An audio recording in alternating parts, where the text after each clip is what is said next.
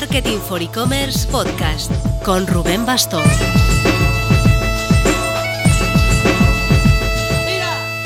Hola marketer, el jueves 16 de febrero tenemos nuestro primer evento presencial del año, el Next Cross Border, centrado en el reto de la internacionalización y los marketplaces como herramienta para ello. Será en Madrid, tenemos confirmados ponentes de marcas como Mi Tienda de Arte, Mano Mano, Singularu, Pharma2Go, Sepia, entre otros, y alguna sorpresa aún por confirmar. Hablaremos de cómo vender en China, cómo entrar en Estados Unidos con Amazon, herramientas clave para internacionalizar, cómo funcionan los nuevos marketplaces que están apareciendo. El evento es gratuito si eres marca y hay opción mecenas si eres proveedor de servicios.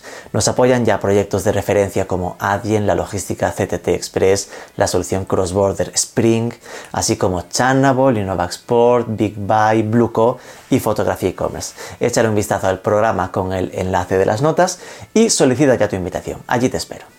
Y no podía venir más al caso la entrevista de esta semana. Vamos a hablar de Amazon, de cómo vender en el marketplace de referencia sin ninguna discusión posible, pero de cómo darle la vuelta a Amazon. Porque si algo sabemos en este sector es que las claves de cómo vender allí en 2021 ya nos sirven en 2023. Para esto hemos invitado a Mario Herraiz, cofundador y CEO de Nozama. Ellos le dieron la vuelta a Amazon, ya empezando por su nombre, Nozama. Están especializados en vender y ayudar a vender a sus clientes exclusivamente en Amazon, en todas las modalidades posibles. Vendor, seller, encargándose de la logística, solo analizando oportunidades. Vamos a ver cómo lo hacen ellos y a preguntarle qué hay que hacer para vender en Amazon en 2023. Pero antes... Todo cambia muy rápido y si algo necesitamos es un entorno que nos mantenga al día para no quedarnos atrás. Para eso fue que creamos la Marketing for E-Commerce Academy. Dentro de la Mac Academy tenemos formaciones constantemente actualizadas para ti, ya van por más de 70 cursos y una comunidad de profesionales con los que contrastar miedos, dudas y retos de tu negocio. Este lunes mismo, hoy que estás escuchando esto, que lanzamos el podcast, tenemos un taller en directo con Monse Laviaga sobre cómo aplicar la inteligencia artificial en tu tienda online. Esto queda grabado para los miembros de la comunidad. Por ser tú, como oyente del podcast, tienes una oferta exclusiva. Todo por 19 euros mensuales, apenas 200 euros en la contratación anual, siguiendo el enlace de las notas o usando el cupón podcast. Tienes toda la info en academy.marketing4ecommerce.net.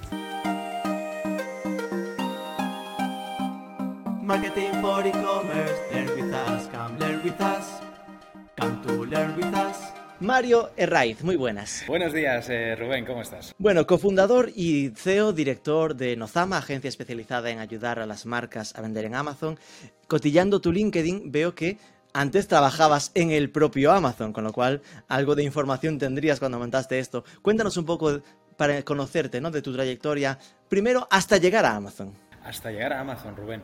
Bueno, pues la verdad es que ya, ya, es una trayectoria más larga de lo que por, por edad me gustaría, pero la verdad que ha sido una trayectoria bastante divertida. Yo soy informático de profesión y de, y de, estudios. De hecho, yo estudié en la Carlos III de Madrid informática y siempre he sido un apasionado de la tecnología. He ido pasando por diferentes compañías, más o menos pequeñas, más o menos grandes, pues más o menos pequeñas desde alguna startup que me propusieron montar hasta el propio IBM, que ya las nuevas generaciones no conocen, pero es una de las grandes compañías tecnológicas de toda la vida hasta llegar a, una pasión por el mundo de la nube que me lleva a conocer eh, el mundo Amazon y me proponen empezar con Amazon Web Services, la parte más tecnológica de, Amazon. Entonces, esa trayectoria de pues, casi siempre en el entorno tecnológico de software, de hardware, de aplicaciones eh, empresariales, pues me llevan a conocer el mundo de la nube y a conocer el, el propio Amazon. Entonces entraste a trabajar en la parte que realmente da dinero de Amazon, ¿no? Correcto, correcto. Bueno, sería, sería argumentable porque depende de cómo, ves los resultados de la compañía. Amazon, la, yo tengo, tengo, que romper una lanza a favor de Amazon como compañía porque si bien tiene muchos claroscuros y hay muchos defensores y muchos haters, el poder trabajar en una compañía tan enfocada en el cliente, la verdad es que es un, es un, es un placer. La, la, parte tecnológica, mucha, bueno, yo creo que ya a estas alturas la parte de Amazon Web Services cloud computing, todos estamos muy acostumbrados. Ya cuando mi madre el otro día, con más de 70 años, me dice que tenía guardado sus fotos en la nube, dije, algo ha cambiado. Porque, bueno, ya hace, hace 11 años, hace 12 años, trabajando en el propio Amazon, pues eh, tuve la oportunidad, me propusieron lanzar el negocio de cloud computing de Amazon Web Services en el sur de Europa. Eh, por aquel momento no existía todavía Amazon España, había Bybit, que era la primera compañía que compró Amazon en España, pero Amazon no tenía todavía presencia en España. Por lo tanto, fue un momento muy bonito y también bastante duro, porque yo recuerdo reuniones en las que preguntaba a la gente, ¿cuántos de vosotros habéis comprado en Amazon? Nadie levantaba la mano. Eh, ahora, cuando haces esa pregunta, tienes que preguntar, ¿cuántos de vosotros no tenéis Prime? Y resulta que es porque lo tiene su primo, entonces lo utilizan, pero en aquel momento era difícil poder explicar y cuando luego vas buscando y te das cuenta de que compañías tan grandes como Netflix o compañías de juegos enormes tienen todo su hardware montado encima de Amazon, te das cuenta de la dimensión que ha obtenido, obtenido Amazon. Ese fue mi inicio y el, momento en el que conocí la magnitud de los planes que tiene o que ha tenido Amazon en el entorno europeo y en aquel momento estaban justito empezando a, tener los planes de cómo iban a desarrollarse en Europa. Vale, entonces por, por explicar, al final la parte de web services es un poco la de servidores, ¿no? El cloud computing, las, los delivery networks eh, que tiene Amazon. Eso en aquel momento, eh, cuando aún no estaba tan instalado, entiendo que no era nada fácil de, de, de vender, es decir, que tiene su complejidad. Estuviste ahí cuatro años, casi cinco, por lo, por lo que veo. Eh, ¿Por qué te saliste? ¿Qué pasó? Es que me estoy dando cuenta por tu contestación que a lo mejor no todo el mundo conoce lo que representa tener un cloud computing y la red que tiene montado eh, Amazon Web Services y yo ya lo doy como algo natural. Sí, estuve cuatro años en los que Amazon Web Services, como. Bueno, la historia de Amazon Web Services es muy fácil y muy sofisticada a la vez. La idea de tener una mega infraestructura informática que es la necesaria para que la tienda de Amazon funcione eh, pues es, como todo el mundo se puede imaginar, son miles y miles de servidores que tienen que estar dando servicio a los miles o millones de clientes de Amazon. Cuando eso lo llevas a momentos pico como las Navidades, el Prime Day, etcétera, te das cuenta que tienes picos enormes que se necesitan también poder provisionar. Entonces, el cloud computing vino a ser algo natural en, en Amazon como forma de tengo momentos en los que necesito 10 veces más capacidad de la que estoy utilizando en cada momento y luego hay momentos en los que 9 de cada 10 servidores que tengo me sobran. ¿Qué puedo hacer con ellos? La idea fue puedo dar servicios a otras empresas para que lo utilicen en los momentos en los que yo no lo utilizo. De ahí surge la idea de tener eh, servidores en nube. Y cuando digo servidores, aquel que me escuche, que conozca Amazon Web Services me dirá, ya te has quedado muy antiguo, porque los servidores son el inicio, pero tienes ya servicios de todo tipo, desde voz sobre IP, servicios de vídeo, servicios de Business Intelligence, mm. prácticamente todo. Contestando a tu pregunta, Rubén, estuve cuatro años eh, ahí dentro cuatro años muy bonitos, también muy duros, haciendo mucho, eh, eh, bueno, predicando mucho, evangelizando mucho sobre el cloud computing, evangelizando sobre Amazon, y allí me permitió conocer la magnitud que tiene Amazon desde un punto de vista de comercio electrónico. Yo me quedé maravillado cuando a medio camino entre Madrid, Luxemburgo y Seattle vi la, magnitud que tenía y cómo el marketplace estaba funcionando y, le, se lo comenté a mi hermano. Eh, y mi hermano dijo, bueno, pues vamos a intentar capitalizar ese lanzamiento de, o ese crecimiento de Amazon en Europa.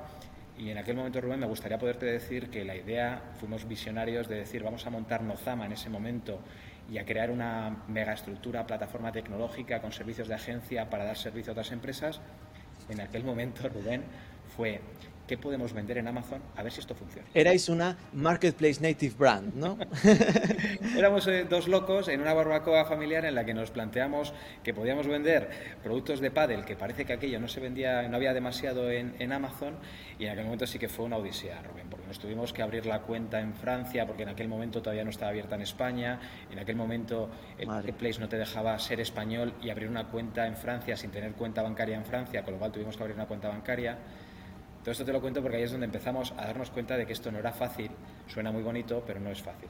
Pero la realidad es que empezamos a, prácticamente cogimos una tienda de un amigo que tenía productos de paddle, ni siquiera éramos el fabricante ni el distribuidor, por lo tanto ahí nos empezamos a encontrar con los problemas derivados de tienes un producto que no es tuyo, que lo puede vender cualquiera, que el tema del precio puede ser un condicionante, que se lo envías a los clientes finales y los clientes te lo devuelven, cómo tratas con ellos me estoy adelantando mucho, pero ahí es donde empezamos a conocer que es muy bonito vender en Amazon y tiene mucho volumen, pero también tiene una complejidad que o lo haces bien o puedes morir en el intento. Y eh, de ahí surge la idea, ahí eh, inicialmente Pablo Herraiz, que es eh, el cofundador, hermano mío, luego con César, que es el tercer socio, montamos la empresa y cuando ya empezaron a crecer me dijeron, Mario, deja la parte del cloud computing, que los servidores ya están bien, pero necesitamos ayuda porque esto va muy bien. Y en aquel momento aún era con un cierto espíritu de vosotros como vendedores, ¿no? Es decir, de eh, vendiendo directamente en Amazon. Correcto, Rubén. En aquel momento era puramente seller, era modelo 3P, modelo... Yo voy soltando terminología, pero que yo entiendo que tú... Sí, sí. 3P, tercera parte, en plan de que Correcto, un 3P, una tercera parte que utilizaba Amazon como marketplace para poder vender nuestros productos, que ni siquiera, como te decía, eran nuestros, era de un tercero, pero que hacíamos de distribuidor. Entonces ahí empezamos a capitalizar el poder vender y hacer negocio por la propia venta. Pero nos dimos cuenta muy rápido que aquello necesitaba profesionalizarse desde un punto de vista de cómo crear los productos, si tienes una base de datos, ten en cuenta que nuestro background es un background tecnológico. Entonces todo lo que íbamos haciendo mm. para escalar lo íbamos basando en tecnología que nos ayudaba a crear más rápido el producto, a analizar mejor cómo tenían que ser las descripciones, el contenido de, los listings, el contenido de los productos. Y sí que hubo un momento en el que el propio Amazon internamente en España pues nos dice, oye, tenemos eh, la necesidad también de poder crecer más, lo estáis haciendo muy bien, ¿qué os parece si entráis en el modelo vendor? Modelo vendor, modelo 1P, en el que Amazon también compra producto eh, para él mismo. Entonces ahí ya surge otro tipo completamente de, de problemas, otro tipo de volúmenes que también nos hizo en la compañía ser mucho más estrictos tecnológicamente en cómo creábamos el contenido, pero surge la segunda dimensión. A mí siempre me gusta decir que hay dos dimensiones en Amazon, la dimensión producto, cómo lo publicas, posicionas, promocionas, cómo atiendes a los clientes tuyos, etcétera, dentro del marketplace, y luego hay otra dimensión que es cómo vas a operar todo eso cómo vas a operar con esos clientes, pero también si vas a trabajar con Amazon, cómo vas a operar con sus pedidos, con sus almacenes, con sus logísticas eh, alrededor del mundo, cómo vas a hacer los envíos y, la fiscalidad. Entonces ahí ya empezamos a pegarnos y fue momentos muy duros con la parte operacional pura de Amazon y ahí quebramos la primera de la empresa. ¿Qué, frase? Ahí quebramos por primera vez la empresa, lo cual da a entender que hay otras, por lo menos una más. bueno, hay, hay siguientes intentos. Esto es como decía Edison, ¿no? He descubierto no sé cuántos miles de formas de no, de no inventar una bombilla, ¿no? Y el intento mil lo consiguió. Ahí fue uno de los primeros golpes de realidad que nos dimos. Quebramos la empresa, quebramos inicialmente, o sea, hicimos una criba técnica porque no estábamos preparados en el equipo y con la tecnología suficiente como para poder abordar el volumen que Amazon es capaz de darte. Eh, lo hemos quebrado otras dos veces más, ¿eh? me gustaría decir que fue la primera, pero, pero lo digo con orgullo, es, hemos conseguido encontrar las piezas que hacen falta como para poder tener una rentabilidad dentro de Amazon. ¿En qué años fueron las quiebras? Oh, buena pregunta, me gustaría decirte que lo tengo apuntado. No, no, no te lo puedo decir, pero así como eh, realmente más que años, Rubén, vinieron por momentos en los que te das cuenta que no has tenido en cuenta determinadas cosas en un crecimiento europeo como el que tuvimos en ese momento empezamos a, capitalizar, como te digo. ¿Cuáles fueron las causas? Correcto.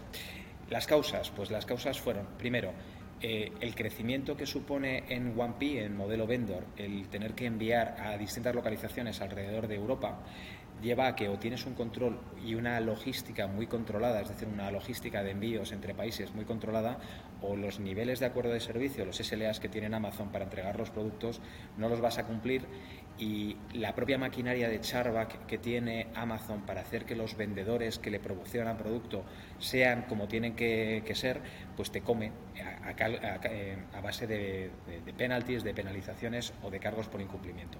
Cuando tienes, por ejemplo, eh, un 10% de penalización en los pedidos que Amazon te hace cuando no le sirves a tiempo el producto, si te han hecho un pedido muy grande, un 10% de un pedido muy grande supone una, un golpe directo en tu línea de flotación. Y yo insisto mucho y, entiendo que ahí era un, mira, me doy de baja, me rindo. Teníamos todo el equipo llorando, mira, hemos recibido un charback de X cientos de miles de euros, ¿qué hacemos? Cerramos la compañía. Entonces ahí nos levantamos de nuevo y dijimos, vamos a ver, ¿por qué hemos cometido este error?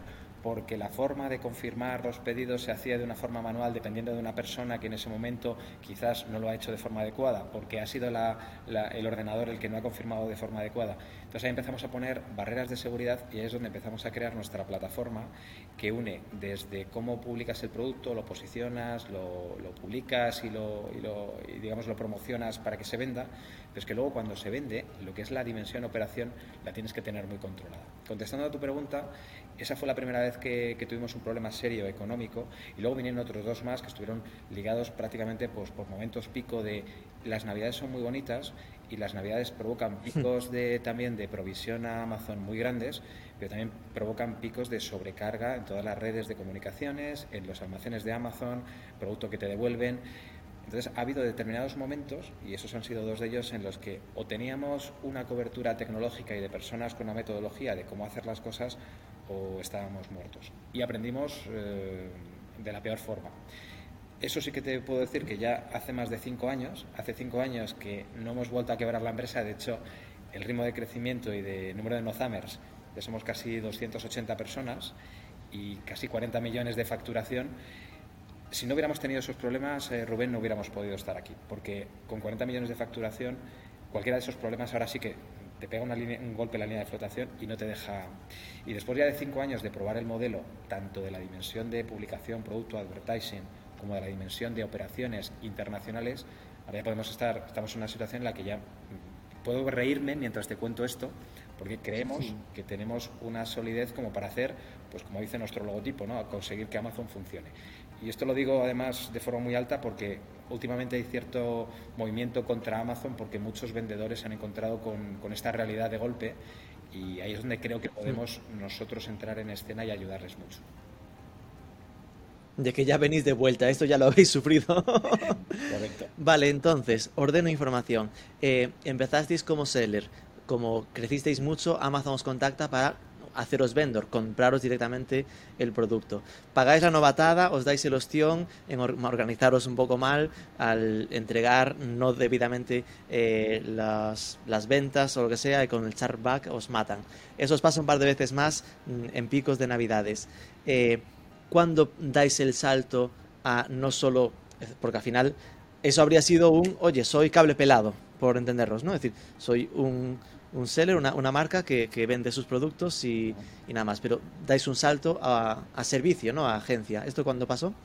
Pues bueno, simplemente puntualizar que no es que nos organizáramos mal y tal, sino que cometimos el error de no tener en cuenta que la comunicación de, respuesta de, los, de las órdenes o de las confirmaciones de Amazon podía fallar el ordenador, el EDI que le comunicaba, y al no llegar y no comprobarlo, pues el charback vino. Que, esto no parezca que nuestro equipo era... No, no, era por decir que lo habéis hecho mal, ¿eh? perdón. No, no, al revés. Es que si, luego lo ve mi equipo va a decir, oye, que no fuimos nosotros, que fue el, que fue el ordenador. Eh, completamente que están, lo saben y, de hecho seguimos estando los mismos, eh, hemos seguido creciendo y, la, compañía es muy sólida gracias al conocimiento de esas personas.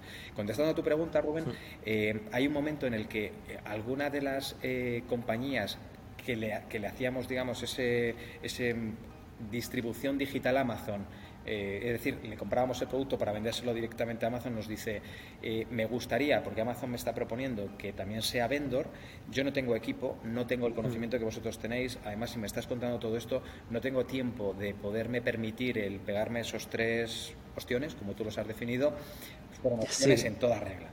Eh, por favor, podrías tú gestionarlo. Entonces ahí teníamos dos opciones. O directamente le comprábamos el producto y hacíamos un poco de, distribuidor digital.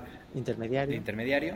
Eh, ese área lo hemos hecho crecer mucho y trabajamos para cientos de empresas en las que somos su distribuidor digital porque no quieren, eh, no quieren ni oír hablar de Amazon. Y hay otras empresas que sí que quieren tener controlado, pues tener una cuenta vendor o tener una cuenta seller, controlar cómo se publica su producto, cómo se posiciona, pero no quieren tener la relación directa con Amazon por, por algún motivo o quieren tener esa relación directa contractual, pero necesitan un equipo que les dé soporte.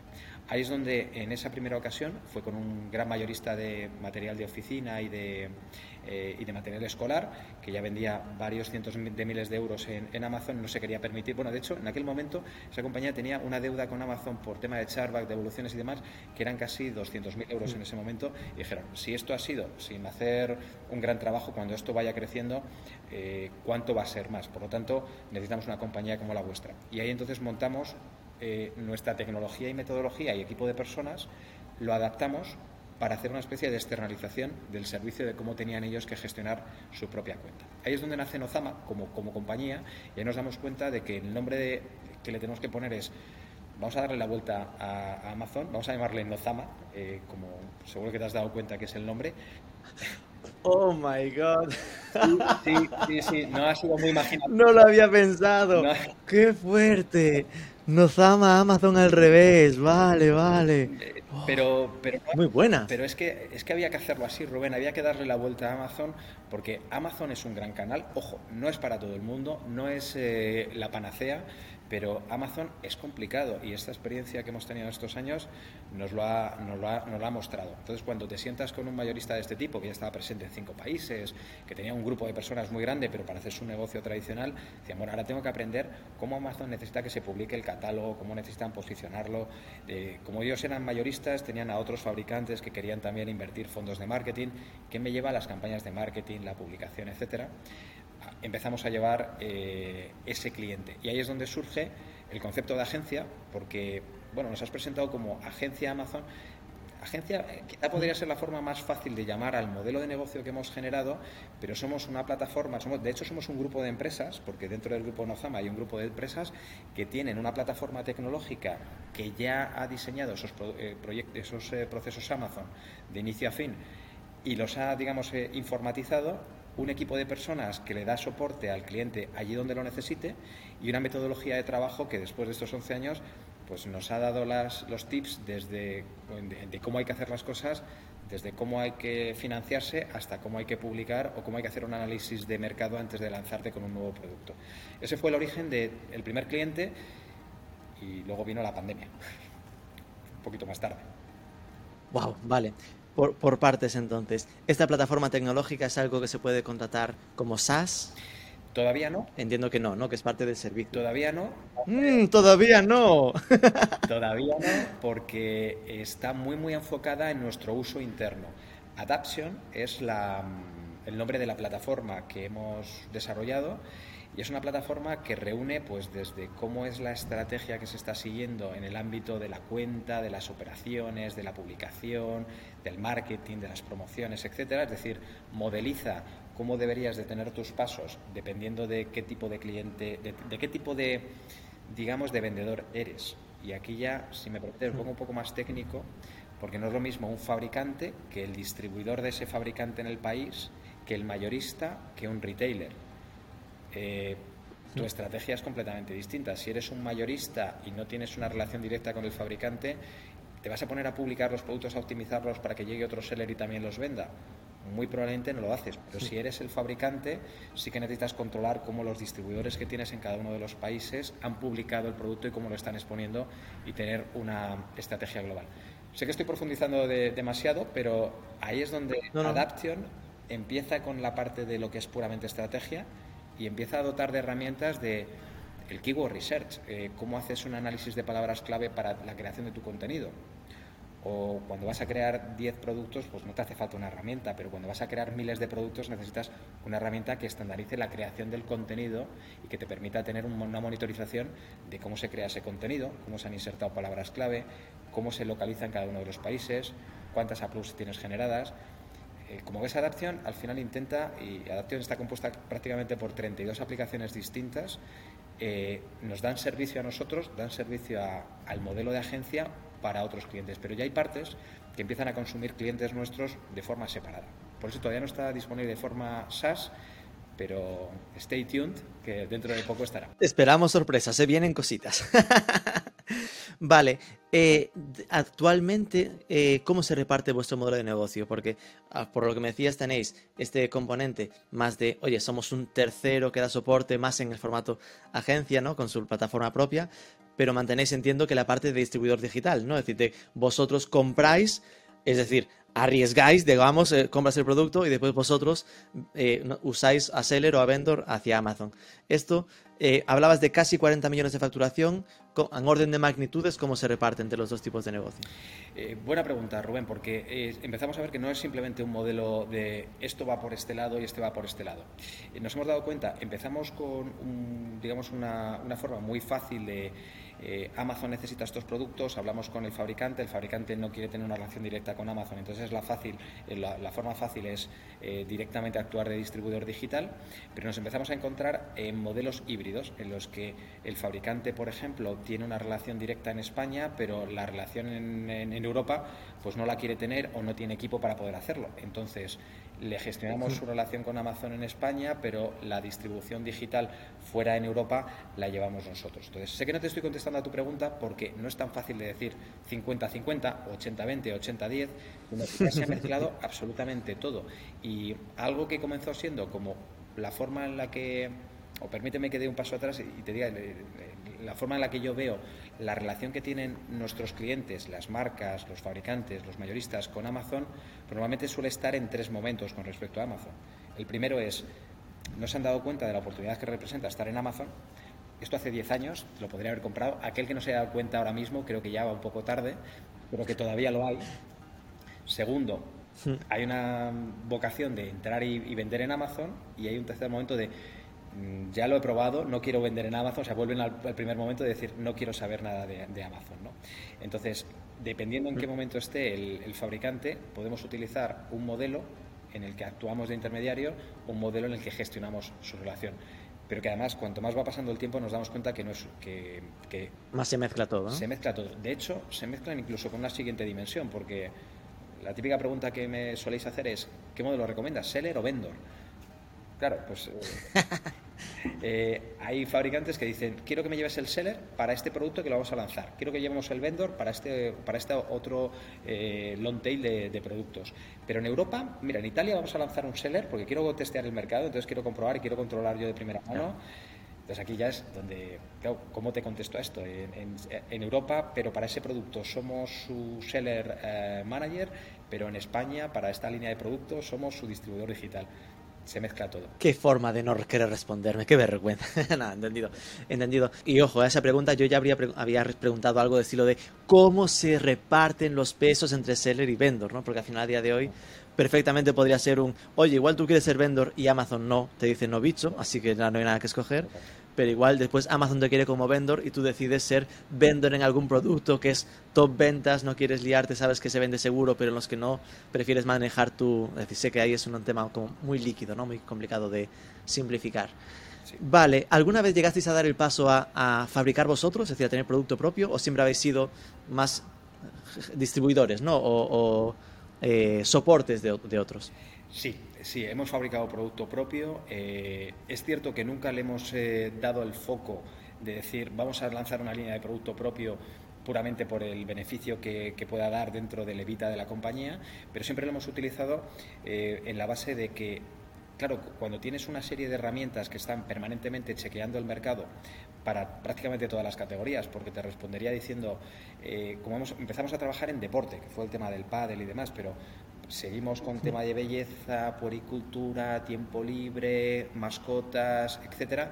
Prácticamente trabajamos en, todos los, en todas las categorías. Cuando empezamos a trabajar en una categoría, lo primero que nos piden los fabricantes es hazme un análisis de mercado, por ejemplo. Eh, estamos con los típicos serum hialurónico con vitamina C en gotero de 50 centilitros. ¿Esto se va a vender y a qué precio? Tienes que hacer un análisis de cuántos proveedores lo hacen, eh, de con qué, con qué margen están trabajando.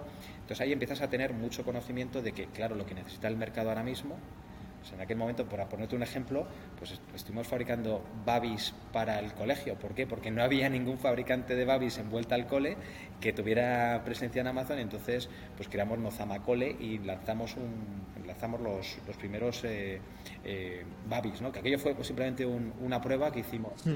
En momento de pandemia, pues en dos semanas prácticamente lanzamos eh, un, gel hidroalcohólico porque era lo que se necesitaba. Es decir, hemos respondido de forma muy rápida a momentos puntuales donde se necesitaba un producto y además nos servía para poder capitalizar, digamos, nuestra metodología de trabajo. Hemos creado producto para compañías que no son nuestras, es decir, fabricantes que nos han contratado para decirnos, no quiero cargarme el canal que ya vende mis productos, no voy a tocar esos productos y le voy a dejar que los sigan vendiendo, pero quiero un producto nuevo que yo lance al mercado y quiero que me lo crees tú. Eh, no hemos actuado como fabricante, pero hemos diseñado el producto. Insisto, Rubén, siempre ha sido una forma de eh, capitalizar el mercado. Hay pensamiento de crear marca propia, lo haremos, pero también te, confieso que somos compañía 100% especializada en Amazon, 288 personas y no damos abasto con todo lo nuevo que hay que hacer. Eh, lo que estaba pensando era eso, 280 personas, eh, ¿cómo se reparte? ¿no? Grosísimo modo, ¿qué tipo de perfiles? Entiendo que tenéis perfiles técnicos para el desarrollo de vuestra propia herramienta, después, eh, uff, es que madre mía, ahí tiene que haber muchísima diversidad de perfiles, ¿no? Sí, Rubén, una de las cosas que nos dimos cuenta ya hace bastante, bastante tiempo, hace varios años, era que el modelo tradicional en una gestión de agencia en el que normalmente sueles tener pues un gestor de una cuenta eh, le pones un equipo para gestionar esa cuenta en el que prácticamente el equipo sabe hacer de todo, desde analizar el mercado, publicar, posicionar, a llevar las campañas de advertising, atender al cliente final, encargarse de los envíos a FBA, los envíos, las órdenes de Amazon, eso no, no escalaba. De, de hecho, el tener el conocimiento de la estrategia de una cuenta basada en un account manager que lleva esa cuenta y un equipo, pues tiene mucho riesgo eh, en cuanto a que esa persona se pone mala, se va de vacaciones. Entonces lo que hicimos fue microespecializar en una matriz de servicios todo lo que hay que hacer en Amazon, desde la publicación a cuando ves la matriz de servicios está compuesta por cerca de 40 o 50 servicios diferentes. Tú lo has, lo has dicho antes bastante, bastante bien, pues desde la persona que tiene que coger la facturación de Amazon Vendor y revisar todos los pagos, ver los envíos, contrastarlo con los charback, analizarse que abrir casos, etcétera, si esa persona está haciendo eso, no está pensando en la estrategia de cómo eh, publicar el producto o qué nuevo producto tiene que lanzar. Entonces, diseñamos una microespecialización de personas dividida en departamentos, departamento de operaciones, de seguimiento, de contabilidad, de contenidos, de account management, de finanzas, etcétera eh, esto es para contestar a tu pregunta de qué tipo de perfiles son los que tenemos. Dividimos en departamentos y lo que hemos hecho ha sido poner piezas que coordinan. De hecho, nuestro account manager no lo llamamos como tal account manager porque es más un global strategy analyst, una persona que se encarga de llevar una estrategia global que no sabe publicar, sí, muchos de ellos saben, saben hacer de todo, pero eh, no sabe publicar, no sabe, pero tiene el conocimiento de todo y es capaz de coordinar todos los, como director de orquesta, tiene pues a, dice que para clientes tenemos cerca de 20 personas trabajando. En tu web, la primera foto que aparece es un camión con vuestro logo. ¿Ese camión es de verdad? A ver, este camión no existe de verdad, pero eh, el otro día hablaba con César, César García, que es el tercer socio, y le preguntaba, oye, ¿cuántos camiones nuestros se están moviendo alrededor de Europa de forma continua? Y me decía, Mario, ese camión se queda corto, como un día los traigamos todos aquí a nuestra oficina de Pinto, llenamos el, el entorno entero, porque son muchas decenas de camiones las que se están moviendo. Eh, ten en cuenta una cosa, Rubén. Nosotros eh, no somos una empresa logística, pero ya tenemos centros logísticos montados en toda Europa. En España tenemos tres. Son centros logísticos que utilizamos como punto en el que clientes nuestros pueden utilizarnos, pueden utilizarlo para enviar la mercancía y nosotros nos encargamos de prepararla como Amazon necesita y hacer la distribución a los fulfillment centers de Amazon. Por lo tanto, ese camión como tal no existe, pero hay otras decenas de camiones que se mueven cada día llevando productos nuestros. ¿Y esos centros logísticos son vuestros, eh, hechos por vosotros, o son espacios de alquiler de, un DHL contratados? Que sería normal, ¿eh? pero por entender el nivel de inversión que eso supone, me da vértigo pensarlo. Bueno, eh, el nivel de inversión ha sido muy fuerte, sobre todo en la metodología que tiene, la gente que hay dentro, en la forma que tienen de trabajar es nuestra. Aquí ya te tengo que decir y tengo que hablar con César cuáles son nuestros y cuáles son subcontratados, porque eh, la realidad es que tenemos un modelo en el que podemos, el crecimiento lo podemos hacer de forma muy rápida. El despliegue, por ejemplo, de, del último de Italia fue prácticamente en tres semanas, desde que empezamos a buscar hasta que encontramos el dónde tenía que estar y en tres semanas estábamos funcionando. Entonces, sé que una vez más no te he respondido a la pregunta de cuáles son nuestros, cuáles hemos construido, pero lo que es... Bueno, ya me vale porque si, si hay que escoger entre unos y otros es que alguno vuestro hay. Digo porque como, como agencia, oye, es un salto ya fuerte, ¿no? Es decir, meterse hasta... Es decir, de las agencias que conozco, que a nivel de sector, no es habitual que se metan tanto en la operativa como para estar trayéndose el producto a sus centros logísticos, sean suyos o de otros, pero que controlan ellos y que desde ahí estén ellos encargándose de lanzarlos al resto de los países donde toque, ¿no? Es decir, que es un nivel de implicación obviamente grande, es decir, que depende en tu end, ¿no? Es, eh, depende de vosotros desde que, desde que empecé a trabajar con el cliente, todo lo que pase ya lo manejáis vosotros, entiendo, ¿no? Sí, es, es, una respuesta rápida a cómo, cómo, operamos. Ten en cuenta que la parte logística es tremendamente importante sobre todo cuando estás trabajando en modelo vendor, eh, la parte logística puede hacer que no sea rentable. Si no estás empaquetando, preparando, confirmando, enviando, confirmando el booking de entrada a los almacenes de Amazon de forma adecuada, es posible que los charback o que directamente la mercancía retornada haga que, que pierdas toda la rentabilidad posible. Esto nos llevó a que parte de la plataforma, de hecho, dentro de los almacenes, parte de la plataforma la hemos desarrollado también para la parte logística. Hemos diseñado un lector que se inserta en las logísticas una aplicación lectora que directamente lee los pedidos de Amazon, le coge los productos, lee exactamente el producto, lo mete en la caja adecuada, te dice cuándo la tienes que cerrar, cómo la tienes que empaquetar, a qué logística tiene que ir para poder mover para poder mover esa cantidad de, producto. Si vas a mover 10 cajas, no es necesario tener la plataforma de, adaptación de Mozama, pero en esos volúmenes es necesario. ¿Estáis centrados solo en Europa o también os movéis a Amazon Estados Unidos y cosas así? Buena pregunta. Estamos en, en Europa, hemos crecido desde España creando ya empresas en toda Europa. Damos servicio a Estados Unidos, México y Canadá sin empresa filial en el, en, localmente lo que hacemos es lanzar empresas europeas para que vendan en el marketplace Amazon de México, de Estados Unidos y de Canadá. Y lo que estamos viendo mucho es distribuidores y fabricantes americanos que ven la Anozama como la puerta de entrada eh, en Europa. Es decir, no tenemos oficinas físicas allí, mm. pero trabajamos tanto con clientes europeos que les llevamos para allá como clientes americanos que quieren venir a Europa. Digo clientes americanos y sobre todo también en el cono sur, eh, Latinoamérica, eh, Colombia, Chile, etcétera. Sabes que dentro de poco se van a abrir Amazones en, en aquellas latitudes. Estamos empezando cada vez a tener más presencia allí. ¿Por qué 100% especializados en Amazon?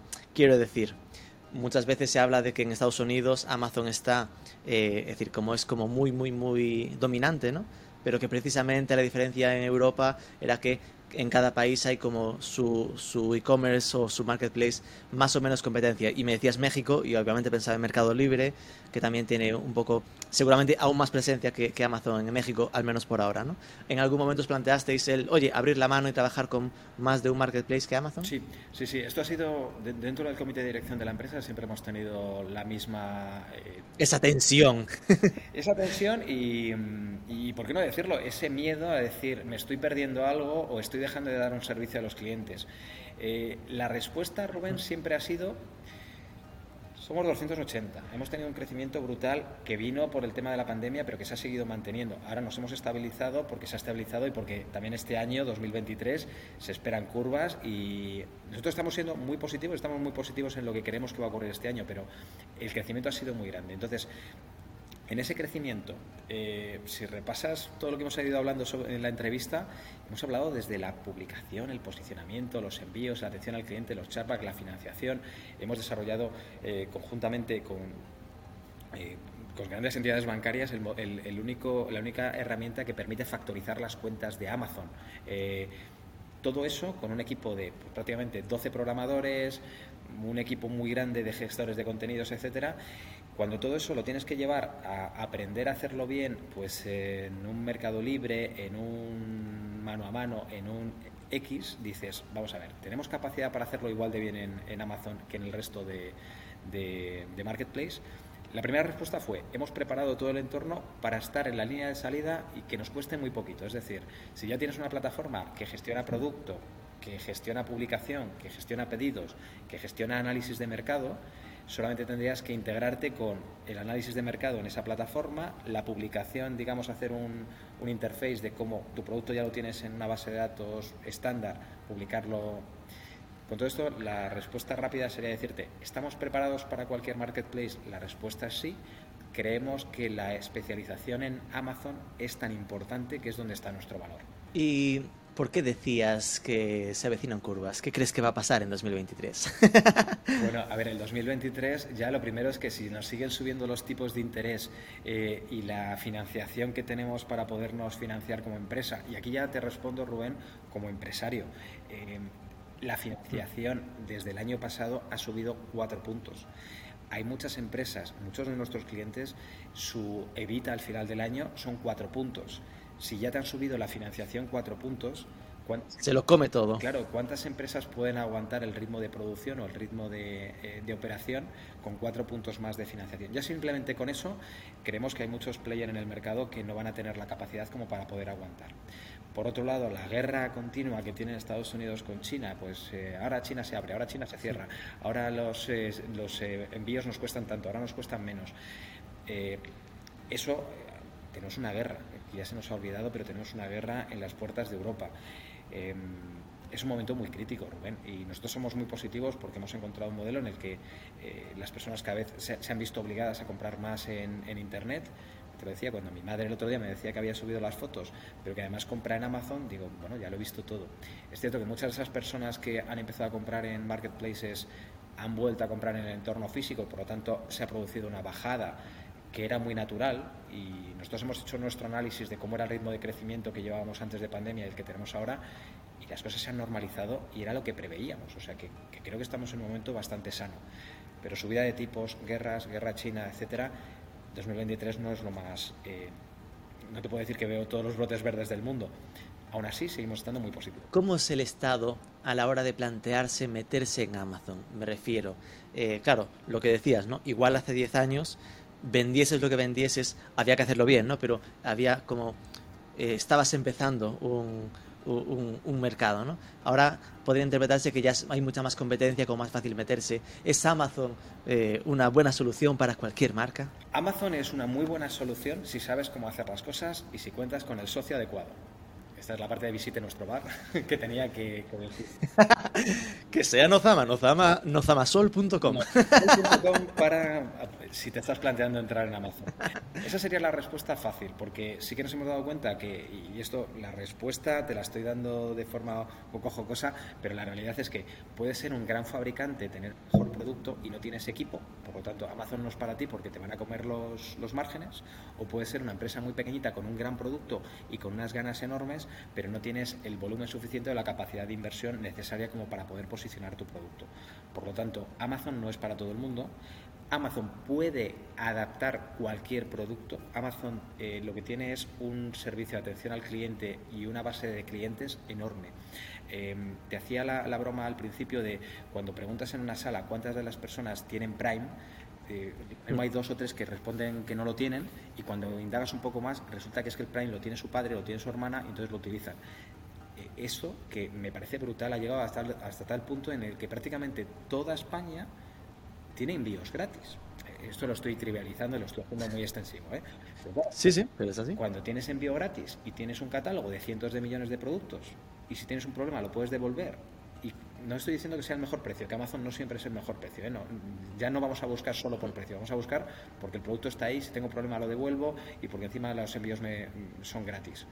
Pues, joder, eh, te, está dando muchas pistas ¿no? para decir eh, por, qué, por, qué, por qué Amazon. ¿no? Estás diciéndome, es que es bueno porque necesitas el equipo adecuado, porque no tienes la inversión suficiente. Entonces, esto exige una pregunta que puede parecer un poco básica, pero no quiere ser lo que es ¿Qué hay que hacer entonces para vender en Amazon? ¿Cuáles son las palancas para que las cosas se hagan correctamente? Es muy fácil, Rubén. Nada, simplemente tienes que tener el mejor ah, perfecto. ¿Ves? No hacéis tanta falta.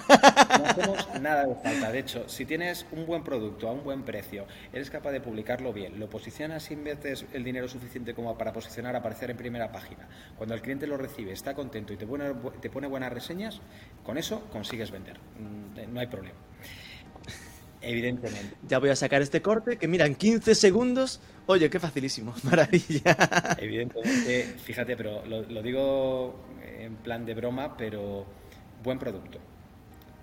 Eh, una de las maravillas que, siempre me, me, me, maravillan, la redundancia de Amazon, es que es muy abierto. Es decir, tú puedes tener un buen producto o tener un mal producto y conseguir vender mucho porque has metido mucho marketing. Cuando la gente lo empieza a recibir en casa, lo empieza a abrir y empieza a poner comentarios, eh, tu, mentira de producto tiene las patas muy cortas. Por lo tanto, intenta que el producto sea muy bueno o que sea por lo menos lo que dice que va a hacer. Y esto es fundamental, porque luego podemos intentar tener reseñas y conseguir que nuestros primos lo compren y que pongan la reseña de cinco estrellas y demás, pero si tu producto no es bueno, cuando empieza a venderse y empieza a venderse mucho, eh, va a tener un mal comentario. Por lo tanto, asegúrate que tu producto cumple con las expectativas. Segundo, haz un análisis de mercado. Es decir, puedes conseguir que ese producto sea muy bueno, pero a lo mejor el coste que va a tener cuando lo vayas a vender, el, el competidor que ya lo está vendiendo, te va a ganar por goleada. Por lo tanto, ¿cómo pretendes no digo que no se pueda vender un producto a un precio mayor que el que vende ya un competidor y lo hace muy bien, pero entonces planteate cuál va a ser tu estrategia de posicionamiento de marca. Y eso te lleva, pues, has hecho primero un análisis de tu producto, qué mercado tiene, a qué precio y con qué características. Si lo tienes, lánzate, haz una buena publicación. Y una buena publicación implica no simplemente intentar llenarlo de bullet point con un montón de dibujitos y de comentarios, mm. eh, que es lo que cuando nos hacemos dos cursos en Amazon, dice, ah, bueno, pues tengo que tener cinco bullet points, el título tiene que tener tanto, lo tengo que llenar, y luego al final el cliente no se lo acaba leyendo y se aburre, y entonces, no, si vas a vender un enchufe eléctrico, por favor, no, no, pongas que es muy bonito, muy decorativo, pon a cuánto, qué voltaje admite y si vendes un cable USB, de qué tipo es, etcétera. Eso es lo que realmente el cliente que va a leer el producto necesita saber. Por lo tanto, cómo vayas luego a crear los contenidos también es fundamental y la creación de contenidos depende de la categoría que vayas a hacer. Estoy intentando contestar a tu pregunta, ¿qué hay que hacer para vender en Amazon? Y si te das cuenta, pues buen producto, buena publicación, luego vas a competir con un catálogo de millones no te, voy a decir el número de productos que hay en Amazon, pero son muchos millones de productos. Entonces, ¿por qué crees que tu producto se va a ver? Si tienes la suerte que Amazon de repente lo decide elegir como ideas para regalar el día de Reyes y apareces en primera página, fantástico. No hagas ni publicidad, simplemente siéntate y espera que te caigan pedidos. Si no tienes esa suerte, tienes que invertir en posicionamiento.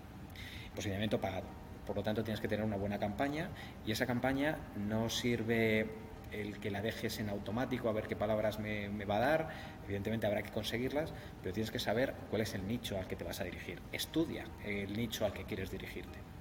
Y por nicho no es en qué nodo de navegación lo voy a meter. Nicho chupetes para bebé, pues ese no es un nicho, es la categoría donde lo vas a meter. Pero si lo que quieres es que ese chupete se venda como regalo para recién nacidos, tu nicho es regalos para recién nacidos qué palabras claves son las que posicionan, quién, se, con quién compite ahí dentro, cuánto dinero te tienes que gastar, a qué hora te lo tienes que gastar. Advertising, por lo tanto, cómo lo vas a gestionar.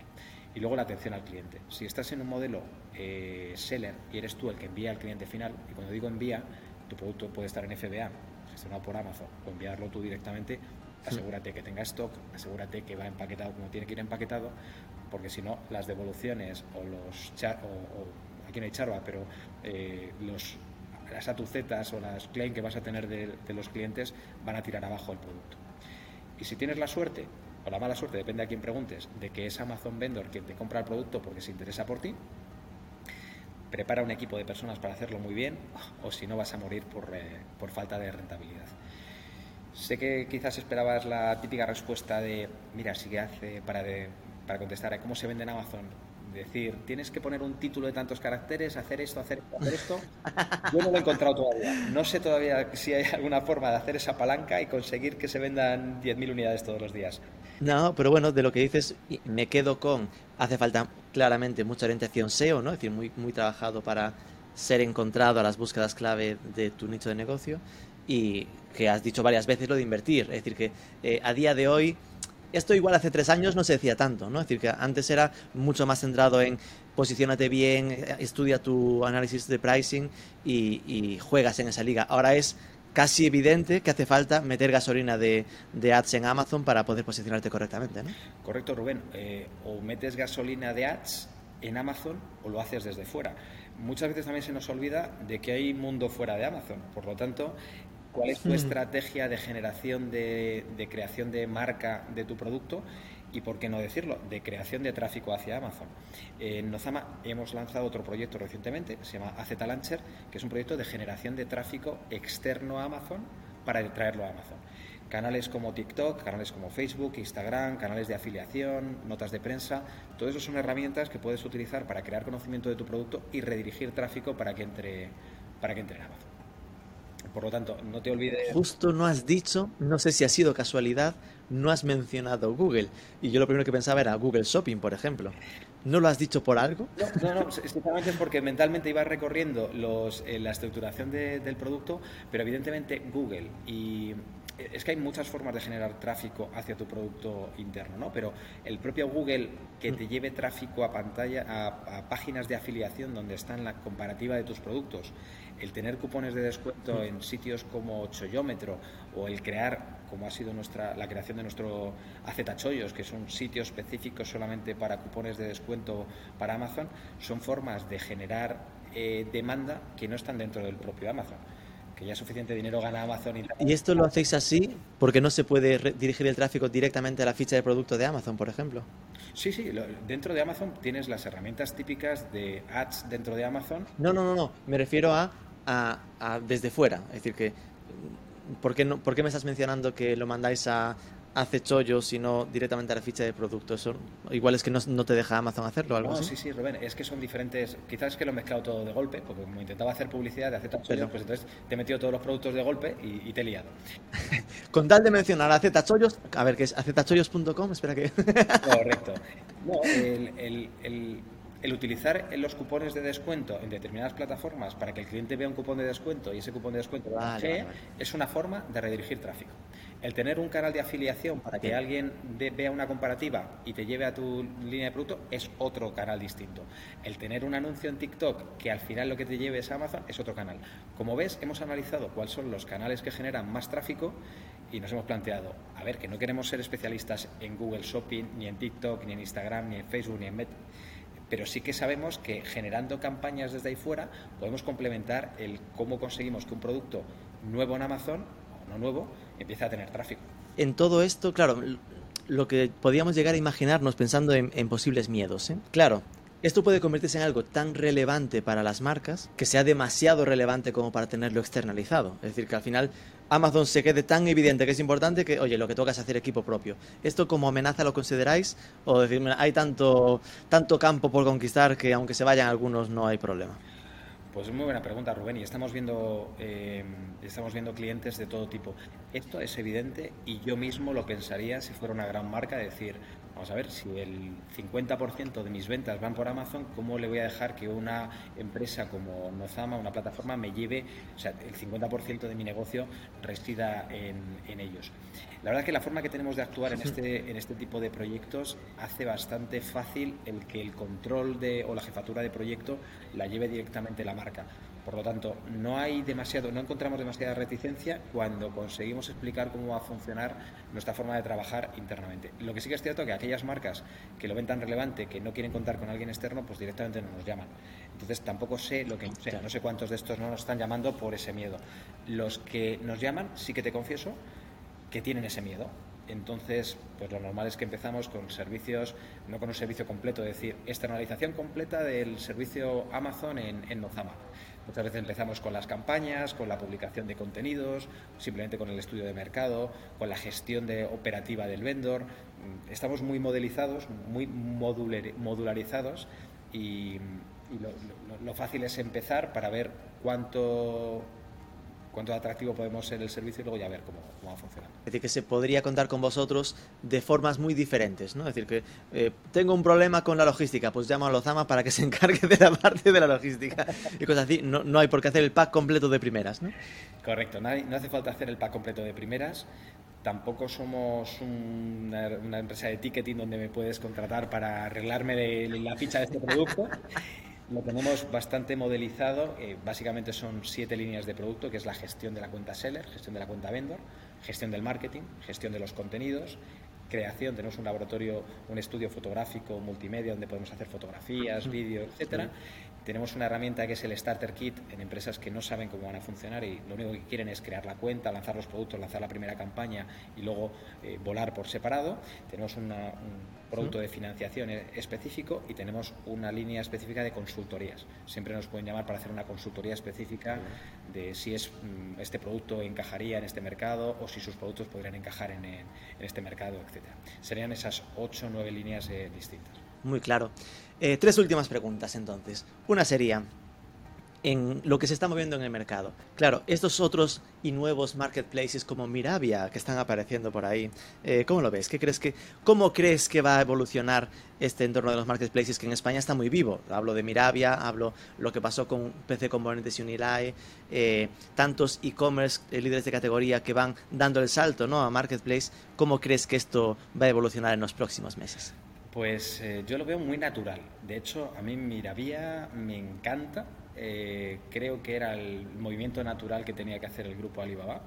Mm, me parece que es fantástico el, desembarco que están haciendo y creo que lo están haciendo muy bien. Ahora hay que ver el mercado cómo reacciona a esa, digamos, esa alternativa que es no todo es Amazon en la vida, sino que hay otros marketplaces donde podemos, donde podemos trabajar. Por lo tanto, contestando a... De hecho, el último marketplace en el que he comprado ha sido Miravía, o sea que eh, no, tengo ningún problema en decirlo. Ya tenemos titular. El especializado 100% en Amazon está comprando en Miravía. Han llegado 10 paquetes hoy de Amazon, que han llegado 10, y uno de Miravía. Pero bueno, dicho todo esto, ¿dónde considero...? A ver, creo que Amazon tiene su lugar. Hay mucho también, mucho sentimiento anti-Amazon como ocurre cuando hay un gran player que tiene una preponderancia en el mercado, es muy natural que, empiece a haber muchos haters y que empiece a haber muchas alternativas. Y mm. me parece que es muy sano que siempre haya alternativas. También creo que si Amazon se sigue manteniendo en su misma línea de enfoque absoluto en el cliente, enfoque absoluto en la calidad de servicio, etcétera, siempre va a tener un hueco y ese hueco va a ser muy grande. Cuando además tienes la capacidad de inversión que tiene Amazon, eso se hace cada vez más natural. Quizás a lo mejor la inversión que ha hecho en los últimos dos años ha sido tan bestial que ahora le toca replegar velas y aguantar un poquito este tirón a ver qué es lo que está ocurriendo. Pero que, aparecen, que, aparezcan otros verticales, otros marketplaces verticales, es muy sano y es muy natural. ¿Sigues manteniendo contactos dentro de Amazon que te pasan información privilegiada por debajo de la mesa? Eh, sigo manteniendo contactos y jamás me han pasado ninguna información privilegiada por debajo de la mesa. Porque te tengo que confesar, Rubén, que incluso estando trabajando dentro de Amazon, la información que se mueve está tan parcelada y hay... A ver, eh, yo, a mí muchas veces me preguntan esto, me dicen, bueno, pero tú es que tienes a alguien dentro de Amazon y entonces... a ti te cuentan, te cuentan. Entonces yo diría, Joder, pues entonces no sé qué hago llevando una empresa con los problemas que da. Habría creado un producto, ese producto con esa lo estaríamos vendiendo como churro y yo estaría en las Bahamas pues viendo cómo se vende, ¿no? Eh, no, la, realidad es que sigo manteniendo mucho contacto dentro de Amazon. Amazon cada vez es más grande, pero, pero nunca he tenido, yo, yo debo de ser un poco, un poco raro, porque nunca he tenido ningún tipo de información confidencial que haya podido aprovechar. me hubiera gustado, ¿eh? Me había emocionado con esa duda inicial, pero nada, lo niega, lo niega fervientemente. Y la última, eso, ya me has esbozado algunos, se vienen cositas, pero si hubiera que dimensionar cuáles son tus retos o los retos de Nozama para este 2023 que empezamos. Eh, pues mira, Rubén, eh, creo que en los últimos años hemos sufrido mucho en la primera etapa de Nozama cuando teníamos que crear la plataforma, la metodología, la estructura de personas. Hemos sufrido, digamos, lo normal en una compañía que crece mucho y que tiene que implementar un modelo de agencia, de plataforma, de metodología, de equipo, eh, pues mantener un equipo, un equipo estable que vaya creciendo. Eh, ya tenemos esa plataforma, el equipo, la metodología, eh, tenemos una solidez como empresa, con un evita positivo, etcétera. Todo esto está muy bien y lo hemos hecho en un, desde un mercado español, con nuestras oficinas en, en España para el resto de Europa. Ahora lo que toca, el reto es internacionalizarse. Es decir, cómo conseguimos que Nozama realmente sea un player eh, a nivel, a escala mundial. Es decir, me gustaría poderte hacer la, entrevista, la siguiente entrevista desde nuestras oficinas en Miami o en Nueva York, diciéndote que el mercado americano para Nozama va, va estupendo o que la apertura de México o de Colombia pues está funcionando muy bien. Esos son los retos para este año. ¿Contáis con abrir oficinas en otros países ya este año 2023? Sí, eh, está encima de la mesa porque hay que analizar cuál es la mejor forma de hacerlo. Seguro que nuestra presencia ah. en América va a ser muchísimo más, vas a ver noticias en, breve, eso seguro, eh, de la mano de alguno de nuestros socios, sobre todo. Eh, vamos a ver hasta qué, hasta qué extensión, pero seguro, lo que pasa es que, Rubén, en esto es como, cómo lo haces de una forma controlada, pero de una forma lo suficientemente rápida como para no decir, empezamos en México este año, ya el año que viene en Estados Unidos, creo que es el momento de, en este momento que además parece que se avecinan curvas, creo que este es el año para poder hacer las cosas bien y rápido. Pues Mario Ray, de verdad, muchísimas gracias por abrirnos las puertas de este proyecto de Nozama. Hay que darle la vuelta a Amazon, así que se la damos literalmente, Nozama. Eh, y nada, muchísima suerte con todos estos retos. Muchas gracias Un a ti abrazo. por el tiempo que me has dedicado. Gracias, Rubén. Un saludo.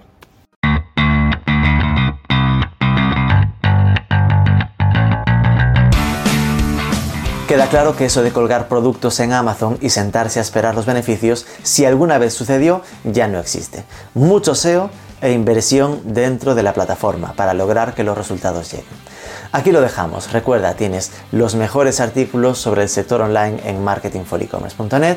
Si te interesa México, LATAM, tenemos otro podcast donde cada jueves Martín Chávez nos abre una ventana al ecosistema digital en LATAM. No te olvides de darnos algo de amor, dejarnos un like, un comentario, compártelo. Sobre todo, suscríbete al podcast y nos escuchamos el próximo lunes.